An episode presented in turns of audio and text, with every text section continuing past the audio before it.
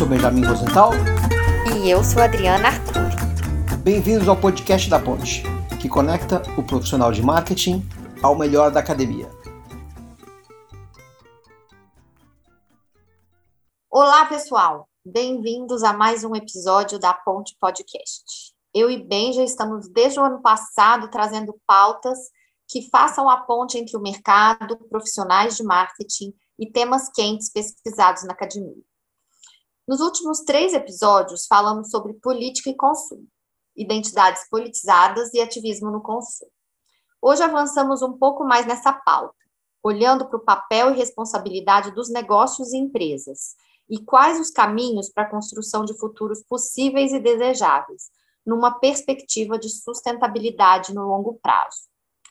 A máxima econômica de maximização do lucro e foco exclusivo no acionista, ilustrada na frase famosa de Milton Friedman, The business of business is business, e que a responsabilidade social dos negócios é o lucro, parece ter se esgotado. Ela foi publicada há 50 anos atrás. As duas últimas décadas e o último ano escancaram que, se queremos ter uma perspectiva de longo prazo, é preciso mudar o mindset de negócios e ter outras metas, abraçar outros resultados além de lucro. É preciso redefinir o que é sucesso na nova economia. Não podemos continuar na mesma toada buscando lucro e consumindo o planeta, causando desigualdade e problemas sociais. É preciso também resolvê-los. Para tratar desses movimentos e transformações do capitalismo e da economia, convidamos Marcel Fukayama, que é empreendedor de impacto, cofundador do Sistema B Brasil e diretor executivo do Sistema B Internacional, e uma das lideranças do movimento global que busca redefinir sucesso na economia. Formado em administração de empresas, com MBA e mestrado em administração pública pela London School of Economics and Political Science, também é cofundador da Dynamo, que é uma empresa B certificada com o objetivo de fortalecer empreendedores que resolvem problemas sociais. Marcel também foi reconhecido como um dos jovens da lista Forbes abaixo de 30 e apontado como um dos 10 CEOs mais inspiradores do Brasil pela GQ Magazine, escolhido um dos 12 jovens líderes globais pela School Foundation, Mastercard Foundation. Ele é membro do Comitê de Estratégia Nacional de Investimentos e Negócios de Impacto do Ministério da Economia. Nossa, Marcel, que currículo, né? E que bom ter você aqui com a gente, com essa sua trajetória de vida pessoal e profissional aí, com tantas superações e muito propósito, né? Muito antes disso virar moda. Bem-vindo e, por favor, se apresente aí para os nossos ouvintes e, e se der já emenda e conta como que o sistema B chegou na sua vida. Olá, Adriana. Oi, bem, já prazer estar aqui com vocês, a todos os nossos ouvintes é, de hoje. É, bom, eu sou apaixonado por tecnologia, empreendedorismo, é, por política pública. É, sou empreendedor aqui de São Paulo, sempre empreendi é, na minha vida. Comecei a empreender na área de tecnologia e educação aos 17 anos, é, criando, criando uma das primeiras lan houses é, em São Paulo, isso no início dos anos 2000, quando estava começando a febre desse setor. Militei no campo de inclusão digital ao longo de 14 anos, que é um, algo que me transformou Uh, e, e, trabalhei, liderei uma ONG pioneira em inclusão digital e empoderamento digital, que foi o CDI.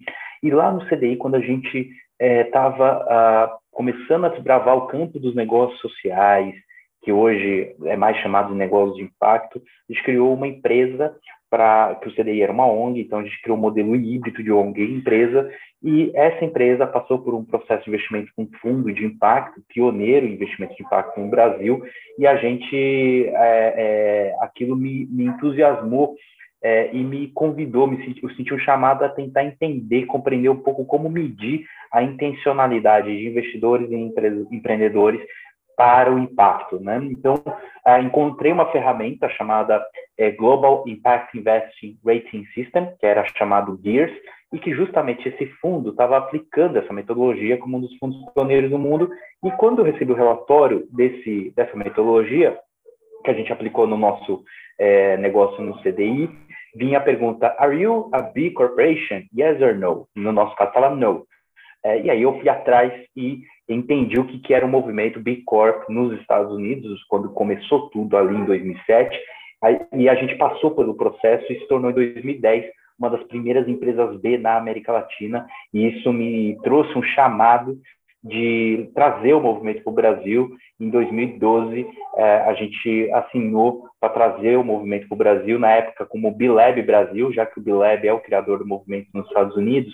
E quando eu estava voltando do Bilab, eles me contaram que tinha alguns empreendedores no Chile é, lançando o sistema B é, na Colômbia e na Argentina. E aí eles me conectaram com esses empreendedores e a gente lançou uh, juntos aqui o Sistema B Brasil, e hoje o Sistema B é um dos parceiros globais é, do movimento na, em todo o mundo, e o Sistema B internacional, que é o Global Partner do BioLab, opera uh, em 19 países, com 10 é, aliados nacionais, entre eles o Sistema B Brasil. Então, isso foi um pouco como o Sistema B chegou na minha vida. Marcel, muito bom ver a trajetória, né? Interessante como que é, o que você busca, né, e o que acaba chegando na tua vida se, se juntam, né. Eu queria começar falando um pouco com você sobre as transformações de mercado, né. É muito interessante essa transformação do foco do valor para o stakeholder, né, as empresas querendo ser best in the world, para todos os stakeholders, as empresas sendo best for the world, né. Quer dizer, B Corp é um tipo de organização híbrida, né, que a gente chama, é, elas são empresas cujo business model serve à resolução de questões sociais, ambientais. É, nesse contexto, e, e, vem crescendo muito, né, Marcelo? Estava conversando com um colega outro dia, ele falou que já no Brasil tem mais de 200 empresas certificadas, né? Você falou um pouco para a gente já como é que o B Corp chegou na sua vida. Conta agora para a gente, para o ouvinte, como é que tem sido essa evolução do sistema B Corp, né? Como é que ele saiu do zero e se tornou o que ele se tornou hoje? Bom, é, veja, de fato o movimento está crescendo muito. Começou nos Estados Unidos em 2007 é, e hoje são mais de 3.900 empresas B-certificadas em 70 países, de mais de 150 setores distintos, com esse objetivo comum de redefinir sucesso na economia, para a gente considerar sucesso não apenas o êxito financeiro, mas também o bem-estar das pessoas, da sociedade e do planeta. A nossa visão é de construir um novo sistema econômico, inclusivo, equitativo e regenerativo, para todas as pessoas e para o nosso planeta. Então, a gente está falando de um novo perfil de empresa na sociedade. É, empresas que trabalham, que operam com três elementos: propósito, responsabilidade e transparência. Quando a gente fala de propósito, é o propósito de gerar impacto positivo, é sair daquela lógica velha e datada de, é, aqui, de um lado eu ganho dinheiro e do outro lado eu mitigo meu impacto negativo é, com projetos de responsabilidade social. Isso não dá mais, não funciona mais não tem mais tempo na sociedade para isso.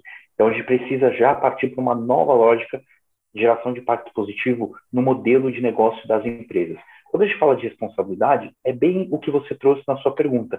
É essa transição para o chamado capitalismo de stakeholders, ou governança de stakeholders, como o Fórum Econômico Mundial tem chamado. Ou seja, você considera não apenas os acionistas, investidores da, da, sua empresa, mas toda a sua cadeia de valor, incluindo consumidores, colaboradores, fornecedores, é, e, claro, também os investidores. Então, a quando a gente fala de responsabilidade, é a consideração desses múltiplos stakeholders na tomada de decisão no curto e longo prazo da empresa. E quando a gente fala de é, transparência, é o compromisso da empresa em medir, gerenciar e reportar o seu triplo impacto. É, então, quando a gente fala desse novo perfil de empresa na sociedade, é a combinação desses três elementos que é o que a gente consolidou numa ferramenta de gestão, que é a certificação, é, como uma empresa B. Então, as empresas acabam passando por um rigoroso processo de avaliação em cinco dimensões: em governança, modelo de negócio, impacto ambiental, impacto na comunidade e com os colaboradores. E aí sai uma pontuação.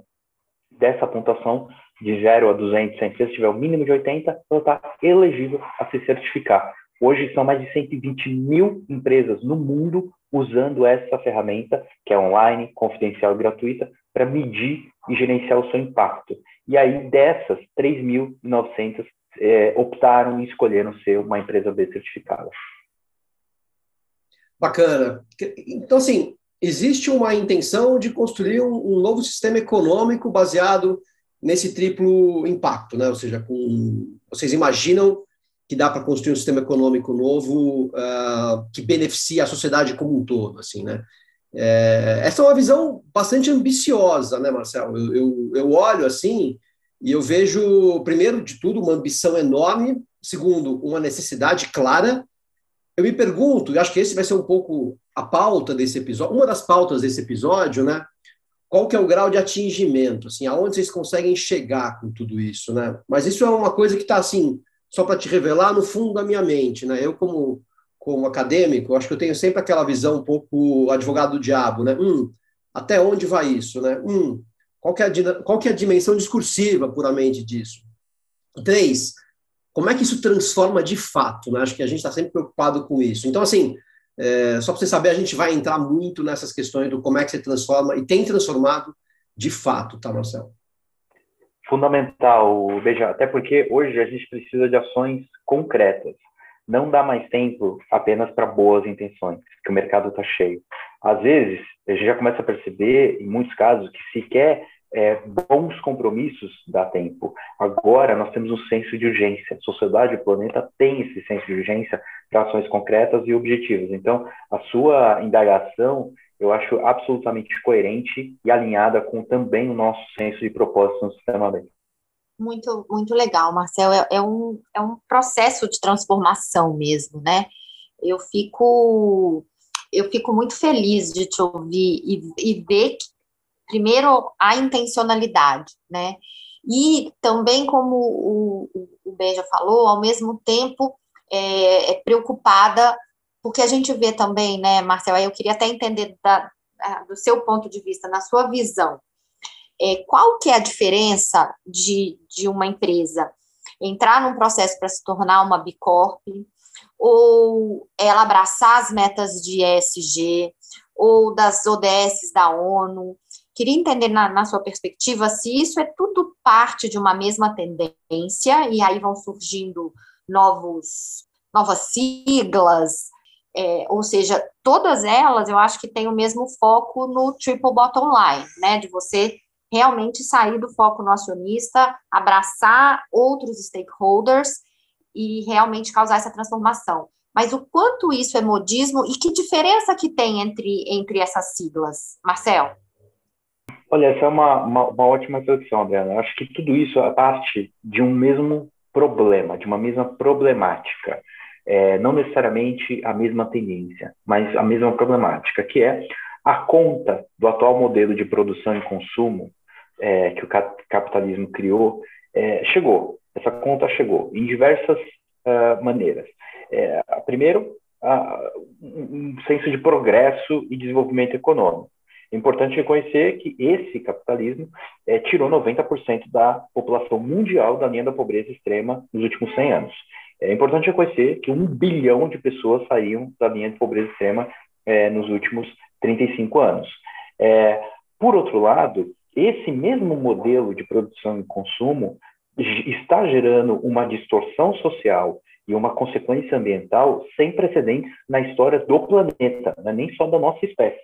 Então, essa conta está chegando, e, e, hoje as duas falhas estruturais e sistêmicas que nós temos, que são a desigualdade e a crise climática, colocam em xeque o futuro da nossa espécie. Então, é, essa conta está chegando e todos esses elementos e essas siglas, esses distintos movimentos, essas iniciativas que você mencionou, fazem parte dessa problemática.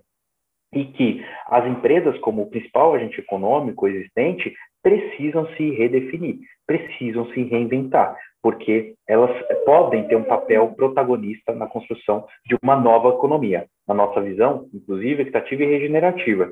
Então, é, a gente tem visto uma série de movimentos, e acho que tem dois compromissos globais que guiam esse, esses movimentos, que são, primeiro, a Agenda 2030 da ONU, né, dos 17 Objetivos de Desenvolvimento Sustentável, 169 metas. E o segundo é o Acordo de Paris, compromisso da gente não aquecer o planeta em mais de um grau e meio até 2100. Hoje, o painel climático da ONU nos aponta que é, a, nossa, a gente tem menos de 5% de probabilidade de alcançar esse acordo e que o nosso aquecimento médio é de 4,8 graus até 2100, o que coloca em risco uma série de espécies e a nossa próxima geração. Então, todas essas problemáticas em torno desses dois compromissos globais têm guiado uma série de iniciativas, entre elas é, o próprio movimento no mercado de capitais, que tem crescido muito, que é o movimento de investimentos ESG, dos 280 trilhões de dólares sob gestão de acordo com o Credit Suisse, o JP Morgan aponta ali 40 trilhões de dólares para ESG, e que a pandemia explodiu, deu um boom uh, em número de investimentos ESG. Uh, ah, o, o, o, vários índices têm, têm apontado que só em 2020 houve um crescimento de quase 50% no número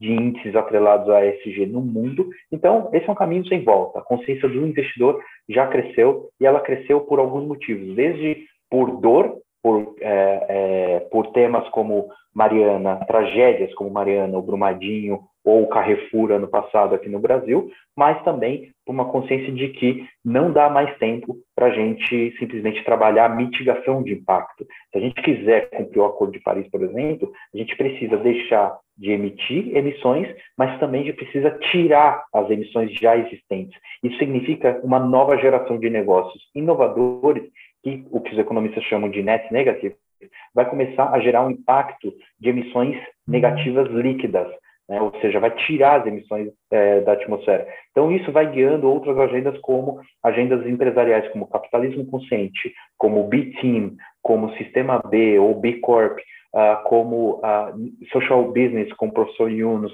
entre muitas outras iniciativas que acabam, no fim do dia, sendo uma sopa de letrinha, mas que acabam eh, estando muito alinhado com essa problemática e contexto que eu trouxe. Posso fazer uma pergunta aqui? Eu estou adorando essa conversa. Tô, teu papo está fazendo a cabeça fervilhar aqui. Mas eu fico olhando e pensando uma coisa fundamental, está na minha cabeça aqui isso aqui, deixa eu entender com você. Me parece que vocês estão fazendo um esforço enorme, gigantesco, tem muita grana voltada para isso, tem muita gente trabalhando, mas a concentração do esforço e da grana está num lado do problema, sempre teve num lado do problema, que também é parte da solução, né? o que você falou, tirou um bilhão da pobreza, os benefícios do capitalismo é, para aliviar a pobreza são reconhecidos tal. Agora, vocês estão atacando o lado das empresas, né? Vocês estão atacando o lado das corporações, como é que elas podem atingir é, três tipos de objetivos, serem melhores para a sociedade, etc. Então, vocês estão tentando resolver o problema do lado das empresas, assim, me parece que é mais concentrado nisso. A pergunta que eu te faço é, tá bom, mas se você não mudar o estilo de vida dos consumidores, se você também não for para o lado dos consumidores, dá para equacionar a, a, a, equação de uma maneira legal para o planeta? Porque eu fico pensando assim, tá, se você só ataca as empresas mas o planeta inteiro passa a ter o estilo de vida que os consumidores norte-americanos têm, acabou o planeta. Né? Então, como é que você vê essa dicotomia entre o que, você tem que mudar nas empresas e o que, você precisa mudar do lado do consumidor? Como é que é essa conversa, Marcelo? É, essa é uma conversa bem importante porque não tem uh, uma, uma bala de prata para isso e não tem uma solução única. Uh, a solução não virá nem só do lado das empresas e nem só do lado dos consumidores. É, de fato, é, existe uma desigualdade tamanha que a maior parte das pessoas não tem o estilo de vida que a, a menor parte tem. E essa menor parte precisa ir, precisaria ir em torno de sete planetas por ano é, para poder é, sustentar esse estilo de vida por alimentação ou consumo em geral. Então, o que a gente precisa é, entender é quais são os vetores de transformação. Eu acho que os consumidores são um dos vetores é, de transformação. Estão cada vez mais informados, cada vez mais conscientes e cada vez mais responsáveis. Uma pesquisa do Google Ipsos é, em 2020 apontou que 60% dos consumidores, se tiverem um produto A ou um produto B, sendo esse produto B demonstrando na sua embalagem ou sinalizando um compromisso é, ambiental e social é, positivo, vai escolher por esse esse consumidor vai escolher por esse produto mais responsável. É, então, está acontecendo uma mudança de comportamento no consumidor. Qual é o desafio? Preço. Porque internalizar as externalidades, como os economistas também chamam, que é basicamente as empresas incorporarem o seu impacto negativo, seja social ou ambiental, como a Natura, por exemplo, incorporou ao precificar o seu impacto ambiental desde a extração, produção e consumo e incorporar isso no modelo de negócio, isso tem custo, isso tem preço. E esse preço vai chegar no consumidor que é sensível a esse preço. Então, é, esse é o desafio para poder engajar o consumidor. Agora, tem outros vetores de transformação. O colaborador é um dos principais vetores de transformação. Hoje, metade da força laboral no planeta é geração milênio. Daqui cinco anos, em 2025, vai ser três em cada quatro pessoas. É, e é uma geração que já, por todas as evidências, mostram, até o último relatório da Deloitte, mostra que 77% dos colaboradores milênios reportam que tiverem que escolher entre propósito e o impacto financeiro, vai escolher propósito. Não estão dizendo que dinheiro não importa, não é isso. Mas quer dizer que essa combinação é importante. Então, as empresas vão precisar cada vez mais incorporar o propósito de impacto positivo no seu ambiente de trabalho, na sua cadeia de valor, no seu modelo de negócio, porque senão vão perder a capacidade de atrair e reter talento. E uma empresa, um CNPJ, é um conjunto CPF, não existe empresa sem pessoas.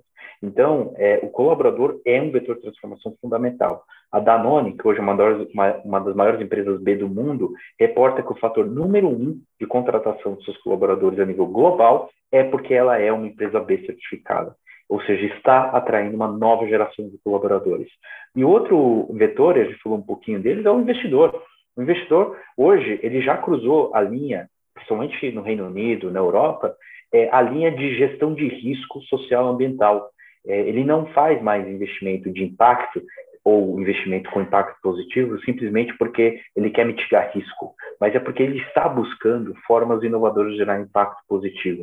Eu não vejo essa realidade ainda no Brasil é, e nem na sua plenitude nos Estados Unidos. Mas eu acho que a gente vai chegar lá e o investidor vai ser, mais uma vez, um vetor importante de direcionar capital para induzir em ser um grande indutor na construção dessa nova economia. E isso que a gente nem falou do governo, né, ou melhor, do Estado, do agente como um Estado na é, construção dessas novas economias. Mas esses são alguns vetores que a gente tem atuado como sistema B de uma maneira sistêmica para poder é, dar passos concretos na construção dessa nova economia. Muito bom, muito bom. Minha pergunta foi no sentido de como é que a gente consegue olhar tanto o lado do consumidor quanto o lado das empresas, né? Muito bom. E, Marcel, entrando um pouco nessa veia né, do processo para se tornar uma, uma B Corp, você falou de Danone, Danone conquistou é, recentemente o selo, né? É, eu sei que a Natura também passou por isso, é, parece, me confirma, a maior B Corp é, do mundo, né, brasileira, feliz com isso e tal. Parece que você participou do processo de certificação. Eu queria ouvir um pouquinho de você casos e como é que é esse processo de certificação? Não apenas é, em quais são os critérios, mas como é que é o processo mesmo, a história por dentro do caso, né? É, conta um pouquinho para gente aí desse, do que você conhece disso. Acho que o caso da Natura é um caso talvez mais um dos mais icônicos que a gente tem é, na nossa comunidade global. É, primeiro porque a Natura, desde o início, desde a chegada do Sistema B no Brasil, foi uma grande impulsora do movimento. Agora, quando a gente fala de Natura, é, existem pessoas é, na empresa, como eu mencionei antes. E aí, nesse caso, a figura dos fundadores foi fundamental. O time executivo, claramente, super alinhado com a causa. É, agora, numa corporação com, do tamanho e complexidade de uma empresa como a Natura, e que a sua história, a sua trajetória mostra o pioneirismo e a vanguarda, é, é natural e é fundamental que a alta liderança, nesse caso, conselho de administração e acionistas, controladores, que é algo muito presente no Brasil, né, o grupo de controladores nas grandes empresas, é, é, se engajem nessa agenda. E aí, o, o, no caso da Natura, o Guilherme Leal foi fundamental, foi um dos, um dos uh, empresários que pessoalmente me me apoiou é, a trazer o sistema B para o Brasil, né, através do Instituto Arapiaú, o seu instituto é, familiar, e, e, e, naturalmente, a Natura iniciou, logo com a chegada do Sistema B no Brasil aqui em 2013, a, a se certificar, e 18 meses depois, é, no final de 2014, a Natura se tornou a primeira empresa de capital aberto no mundo a se certificar como empresa B, e a Natura desde 2014, vem passando por uma grande transformação. Né? E, e, e, já em 2014, quando ela se certificou como empresa B, ela anunciou a sua visão 2050 de impacto positivo. E o sistema AB já estava presente muito na, na, na, nessa visão e nesse plano estratégico. A Natura foi crescendo e de 2014 para cá, é, a empresa cresceu mais de cinco vezes. É, lembrando que o Brasil vive a maior recessão da sua história.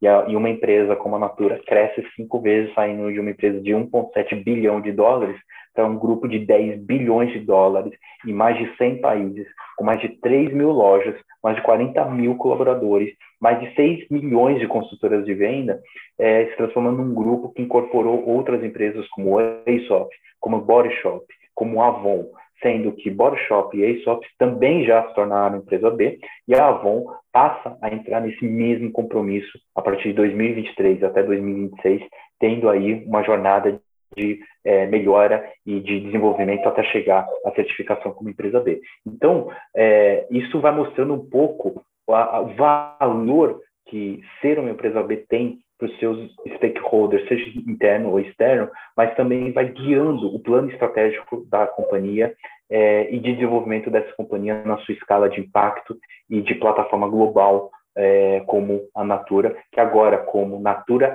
Co, né, o grupo passa a ser a maior empresa B do mundo. Marcel, é, você entrou muito bom, muito bem no tema do acionista, né? Quer dizer, os acionistas da Natura te incentivaram, eles estão comprados é, na questão, então eles facilitam o processo. A empresa que tem dono tem essa, essa questão, né? Isso me parece importante. Agora, além dos donos, durante o processo de transformação em uma empresa uh, certificada B Corp, né, há outros elementos institucionais, ou seja, organizacionais, pessoas, líderes com metas diferentes que não apenas ligadas uh, ao acionista, né, ao shareholder, como é que o processo B Corp passa pela transformação organizacional específico? A transformação ela é, é de cultura, né? ou seja, um jeito de pensar e de fazer. É, e ela permeia toda a companhia. É, começando ali pela uh, numa, numa empresa maior, né, que tem ali uma, uma estrutura é, empresarial grande, como uh, uma Natura, por exemplo, é, ou uma Danone, ou uma Movida, ou as empresas que a Unilever está adquirindo como empresas B, como a Mamãe Terra, são empresas que começam ali com um champion da área, né? um, um, um grande embaixador com uma área de sustentabilidade, é, que tem sido, tem tido seu papel muito valorizado nessa década. É, essa área, que até a década passada era uma área custo, era uma área que estava ali para fazer projeto social, para neutralizar o impacto negativo, para ganhar licença social para operar, é, passou a ser uma área de valor nas companhias, principalmente por conta do ESG. É, então, essa área ela é fundamental. Mas vem de uma segunda transformação, que é da liderança executiva. É, o CEO da companhia que precisa ser o grande sponsor dessa agenda. Né? Um CEO como um Gustavo Werneck na Gerdau, como um Fred Trajano no Magalu, como o, o JP Ferreira aqui na, na Natura, é, são, ou Renato Franklin na Movida, são CEOs que abraçam a agenda, que é, incorporam no seu dia a dia, no seu jeito de pensar de fazer, essa, é, esse jeito de ser uma empresa B. É, agora, isso é levado e alçado também ao Conselho de Administração, que é quem acaba dando o mandato para esse CEO. Não há como avançar numa agenda como essa, porque a gente não certifica é, produtos, é, é, nem processo, nem marca e nem unidade de negócio. A gente certifica o CNPJ, a empresa. Então, sem o mandato do conselho de administração, isso não vai ser possível. E o conselho também acaba sendo altamente influenciado pelos acionistas controladores. Então, esses distintos níveis de stakeholders vão sendo engajados ao longo do processo e todo o processo de certificação, primeiro o processo de medição, de gestão de impacto, depois de verificação, até chegar na certificação per se, vão engajando esses distintos stakeholders e mostrando o caminho que precisa ser construído. Se a empresa não tiver o engajamento desses distintos níveis, ela não vai alcançar maturidade para fazer escolhas e também renúncias que implicam ser uma empresa B. é, eventualmente uma empresa de bens de consumo vai ter que escolher é, produtos que ela vai ter que deixar de produzir pelo impacto uh, social ou ambiental negativo que esses produtos têm, seja pela composição desses produtos, seja pelo seu processo produtivo, seja pela, pelo uso de recursos naturais. Então, isso envolve renúncias. E por isso, o engajamento desses distintos níveis de stakeholders, ele é premissa para uma empresa se certificar e se manter certificada. Bom, Marcel, muito bacana. É, me explica a complexidade, então, Marcel, desse, desse, gerenciamento do selo. Quer dizer, nasce de um CEO engajado, como você citou aí vários, e comprometido realmente com a transformação, de um board, né, um conselho que apoia essa transformação e que isso depois vai permeando como uma mudança cultural em toda a organização. Agora, imaginando que a empresa recebeu o selo, como a Natura, como a Danone, que acabou de, de receber.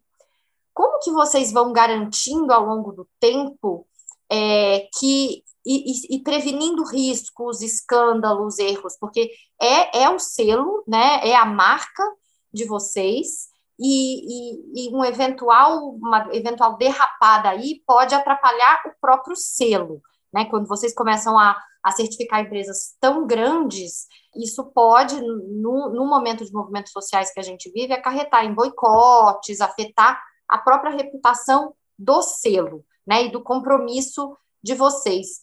Eu não me lembro de nenhum escândalo é, é, grande envolvendo empresas B.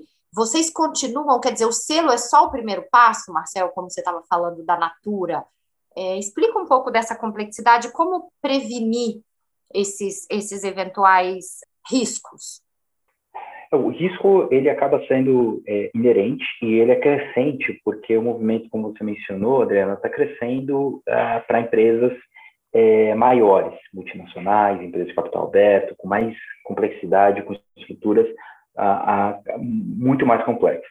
Então, a gente tem é, diversas maneiras de abordagem. A primeira é ter uma clareza sobre as métricas é, é, os estándares e o processo de certificação. Então, a gente tem um grupo na nossa governança independente de mais de 20 experts globais que nos ajudam na evolução dessas métricas. É, esse grupo, uh, ele também trabalha na evolução das métricas a cada três anos, ou seja, a barra sobe para as empresas, e elas têm que se recertificar uh, e, se, e serem novamente verificadas a cada três anos com o compromisso de ser uma empresa melhor. É, o outro aspecto importante é a definição dessas métricas por indústrias, por setores específicos. Então, a gente tem é, setores que são restritivos e que muito provavelmente a gente não vai uh, seguir em processos de certificação com essas empresas, como indústria bélica, ou tabaco, ou, ou é, é, uh, algumas outras uh, indústrias cada vez mais restritivas pelo seu impacto negativo. Tem algumas outras indústrias, tipo bebidas, é, que usam a, é, são intensivas em consumo d'água, por exemplo, na sua produção, que elas são chamadas uh, indústrias controversas, que aí a gente tem métricas distintas de avaliação. Então, uma Danone, por exemplo, teve que passar por um screening diferenciado justamente por, por é, ser uh, parte das suas uh, empresas serem desse, desse perfil uh, de indústria. É, outras indústrias como mineração, por exemplo, nós estamos ainda em processo de, de definição de métricas para poder avaliar é, o avanço ou não desse perfil de empresa. Um critério que a gente está usando, por exemplo, até para avançar com empresas como o Gerdau, é que uma empresa como a Gerdau já está evidenciando uma transformação do seu modelo de negócio. Hoje, mais de 50% da Gerdau Brasil, que é a maior subsidiária da Gerdau, e, e da Gerdau Norte América, é, vem uh, do seu faturamento vem de é, é, reciclagem e sucata. Né? Então, é uma empresa que está movendo de economia linear para economia circular. Então, isso são algumas das evidências que estão usando para seguir promovendo a transformação desses, desses negócios. E a gente, obviamente, tem canais de denúncias, canais de processos administrativos que a empresa não cumpre a chamada declaração de interdependência, ela pode sofrer um processo administrativo de investigação e tudo mais, que pode combinar ou não com a perda da sua certificação. Nossa, muito interessante. Eu estava num é, há uns anos e uma, uma, uma, uma gestora na Unilever apresentou um caso é, de Ben Jerry, que é uma empresa B, né, certificada. E, e eu não sei nem como fica, né, no caso, como a Ben Jerry foi adquirida pela Unilever, como fica aí a certificação. Mas, enfim, ela estava contando que acontecia um caso dentro da empresa que o, um vendedor que tinha metas de venda e tudo, ele, ele colocou uma vaca dentro da loja. E isso deu todo um, um, um bafafá nas redes sociais por causa da, do cuidado animal, né? E, enfim, ele, ele queria vender mais e ele colocou uma vaca viva né, dentro da loja. Não sei se você conhece esse caso, mas parece que deu um super bafafá isso. E, obviamente, né, porque os próprios é, fundadores da Ben Jerry são, são muito engajados com a causa animal e, e, enfim, como que você garante o bem-estar animal com uma vaca dentro da loja. Quer dizer, você depois começa a ter pequenas, grandes questões que podem ter impacto com, com redes sociais, né? Ou fico imaginando no caso da Danone, com toda a questão da água e mesmo do próprio bem-estar animal, já que é uma empresa dairy, né, que tem trabalha com, muita, com muitas com muitos animais, né, para toda a cadeia de leite e todo, toda a perspectiva aí de cuidado com, com, com esses detalhes no dia a dia, né? Exatamente. E, e, a gente tem visto esse ativismo ele sendo crescente nas lideranças empresariais. Você vê o posicionamento, é, mais uma vez, é, da Natura com relação à, à, crise climática, com relação à Amazônia, um posicionamento muito firme, muito forte. Você tem um posicionamento é, da, da, da, Patagônia uh, com relação ao consumo consciente e responsável, né, o famoso anúncio Don't Buy This Jacket uh, da, da Patagônia no New York Times. É, é fantástico. É, então, isso, esse, eu, eu vejo essa, essa, é, é, esse ativismo empresarial crescente e isso pode ser cada vez mais capturado pelas empresas como valor. Né? Você vê o anúncio da Natura no Dia dos Namorados de 2020, no dia seguinte as ações da empresa valorizaram 6%. Né? Então foi um ótimo posicionamento. Né? Você vê um, um, programa de trainees exclusivo para a população negra criado pela, é, pelo Magalu, é, mostrando, marcando um posicionamento muito claro. Então é, esse, esse tipo de ativismo ele é crescente e eu vejo como ponto sem retorno. Muito bom. Marcel, vou entrar agora numa questão que é incômoda, é, mas eu acho que esqueleto a gente tem que discutir mesmo, porque aí, inclusive, a gente pode caminhar, desmistificar, é, resolver problema. Né? Foi publicado no Journal of Business Ethics, inclusive é, um artigo de uma ex-doutoranda da GV, é, a Vilela, com o Sérgio Bulgakov, um professor da GV, com o Morgan, que é um professor, é, me fugiu da onde agora, na Europa, e eles dizem o seguinte, numa parte do artigo.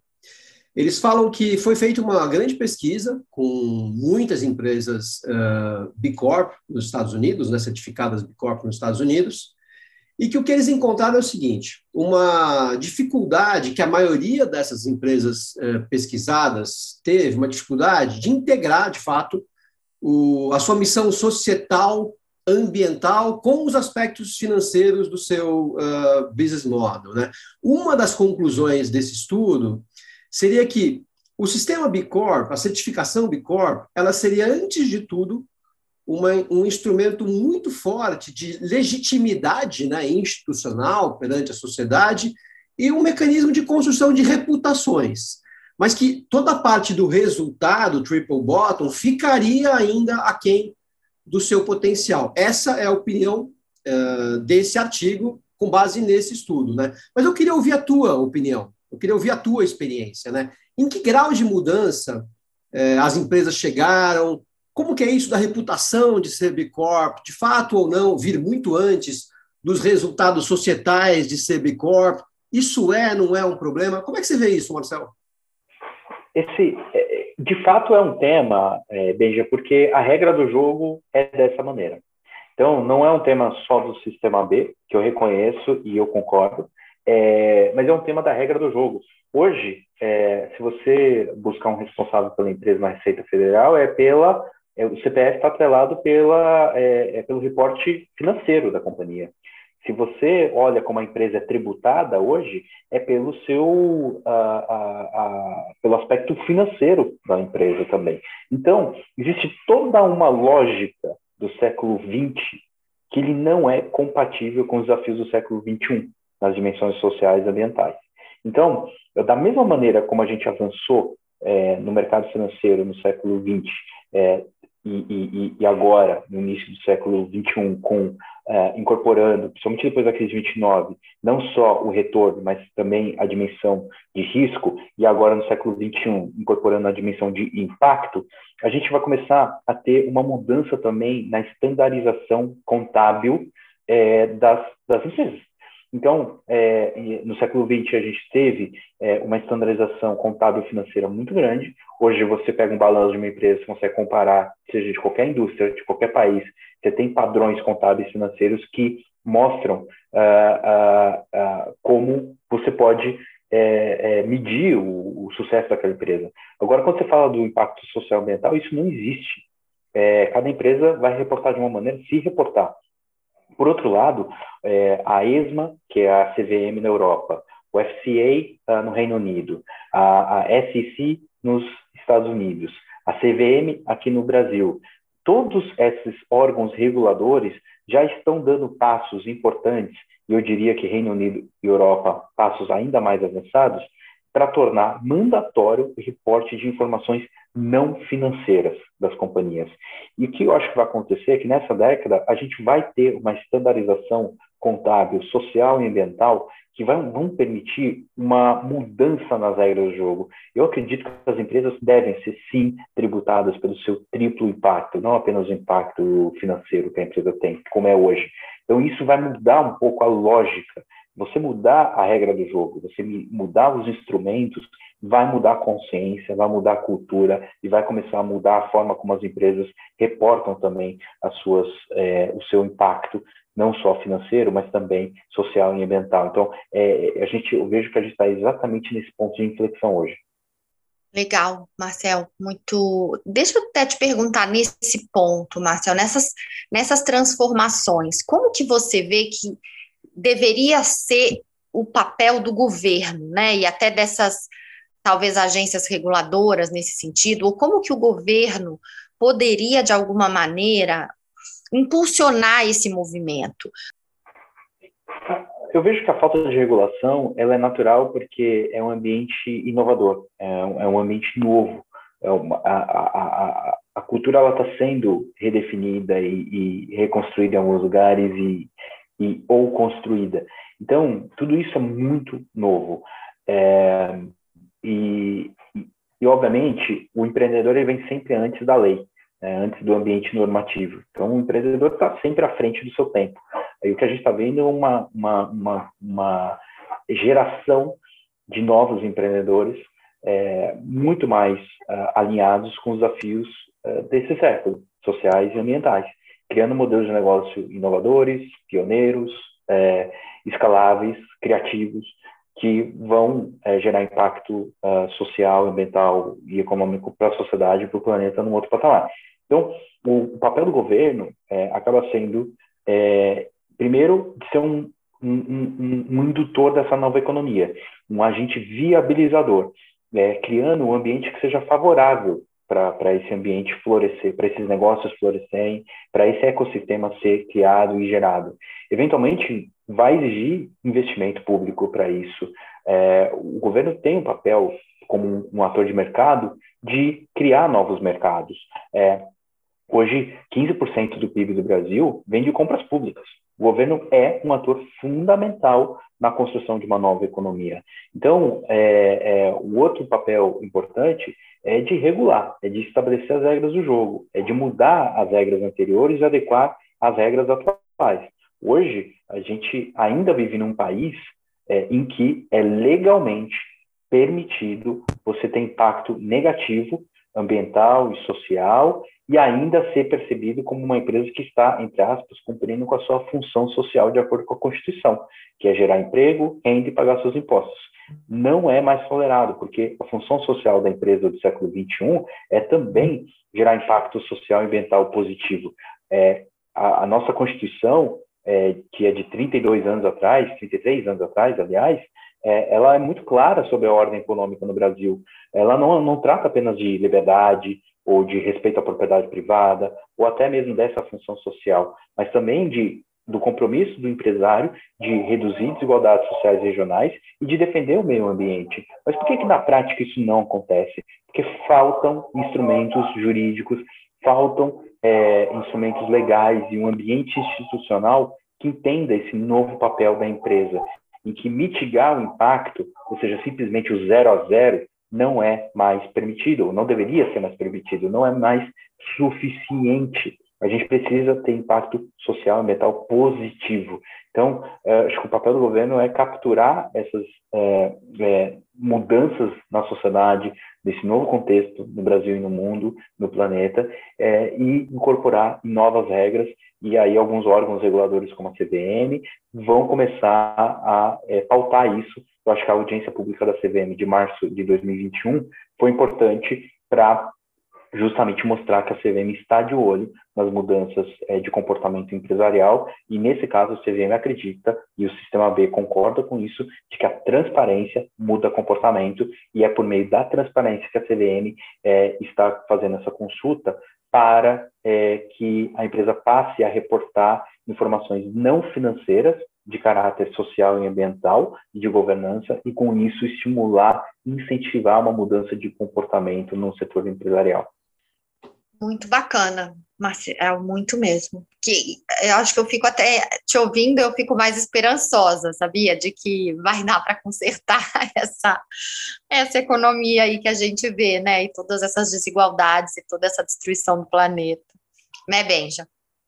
Marcelo, deixa eu pegar o sentimento de esperança da, da Adriana e colocar você no seguinte papel. Vou fazer um exercício de RPG aqui.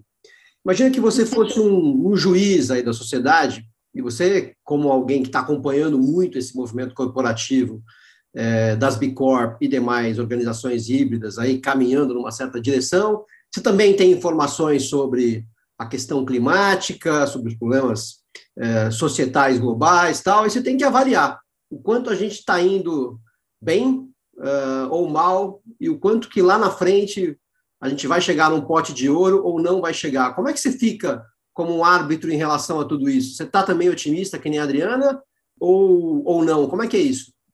Bom, é, eu, eu, eu respondo de um lugar, é, é, independente se é um juiz ou não, porque não é um lugar muito confortável, não me sinto na posição de fazer nenhum juízo, mas eu, eu, eu, eu falo de um lugar em que todos os dias é, eu bebo uh, de uma fonte que é uma comunidade de líderes é, empresariais que estão fazendo a diferença.